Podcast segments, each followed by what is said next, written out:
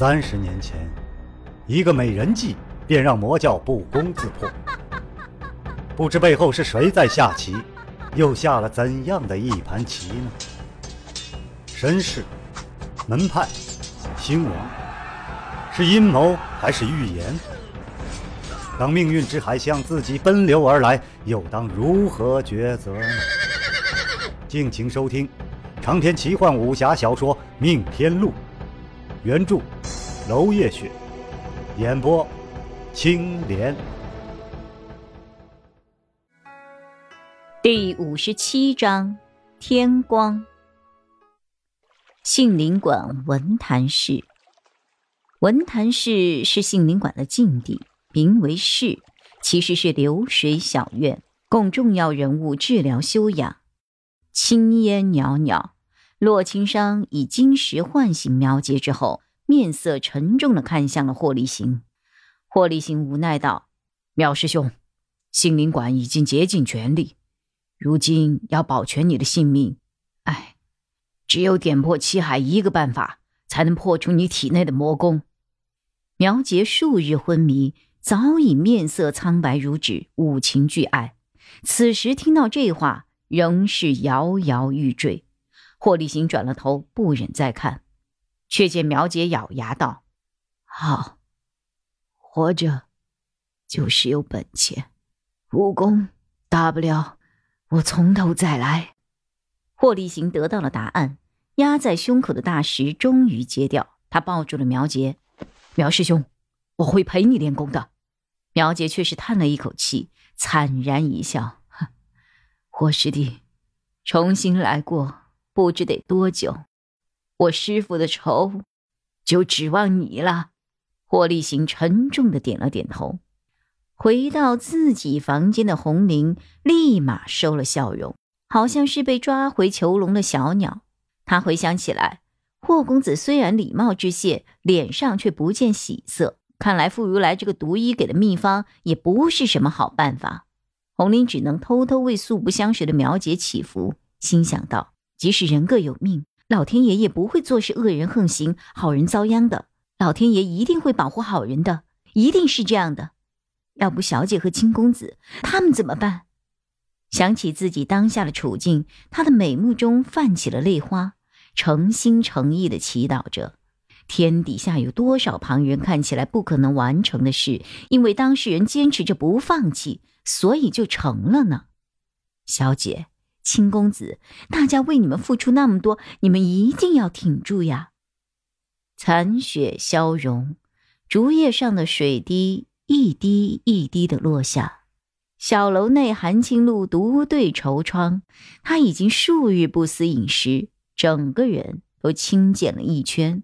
越发的轻姿艳逸，韩庆禄数日的作为早已经博得了一众好感，个个称赞，个个心折。年轻的男子爱之敬之，年老的妇人亲之怜之，众人皆知他与青子金彼此情根深重，倒是希望老天开眼，成全这对苦命的鸳鸯。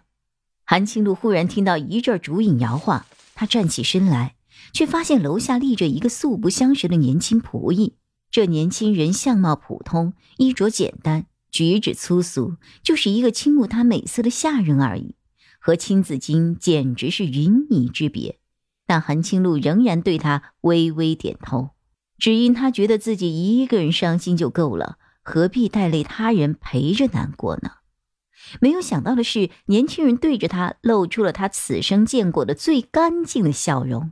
他笑着对他招手，剧烈的挥动着手臂，仿佛一生的活力尽在那一挥之间。他扯着嗓子放声大喊：“韩姑娘，我叫小啊阿武，我喜欢你，我愿意为你做任何事情。韩姑娘，我叫小武，我喜欢你，我愿意为你做任何事情，请你记住我，我叫小武。”韩青露笑了，这一次是发自内心的微笑，就像春风拂过一般。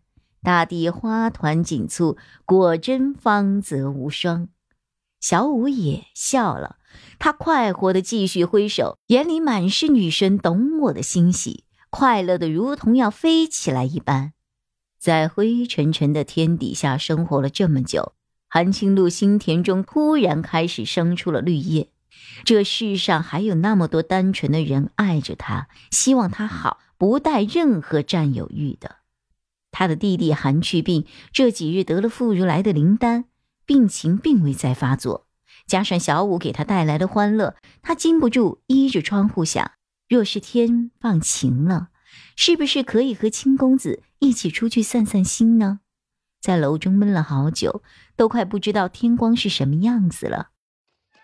萧建成策马如风，秦韵在后紧紧跟随。也亏得他马技娴熟，才不会被萧建成抛下。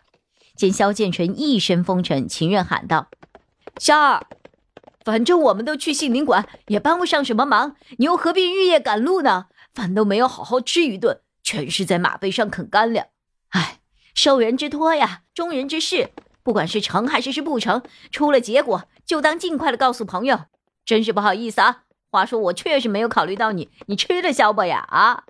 秦任人在马背上，肩线却稳得如平地一般。哼，我吃苦的时候多着呢，你只管前头带路，我一定不会落下风的。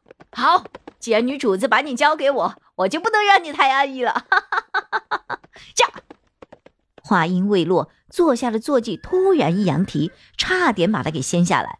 回头一看，秦任正洋洋得意，估计这小子方才一指风戳中了马屁股，故意想修理修理自己。萧建成心知肚明，却完全不以计较，反而笑道：“哈哈哈，你加紧些啊！看看我的坐骑，都忍不住要分边扬蹄了。”驾！秦任好奇心起，高高举起了马鞭，来呀，赛场，看谁先到胜裁缝。嘿，驾！长篇小说《命天录》今天就为您播送到这里了，明天同一时间，敬请继续收听。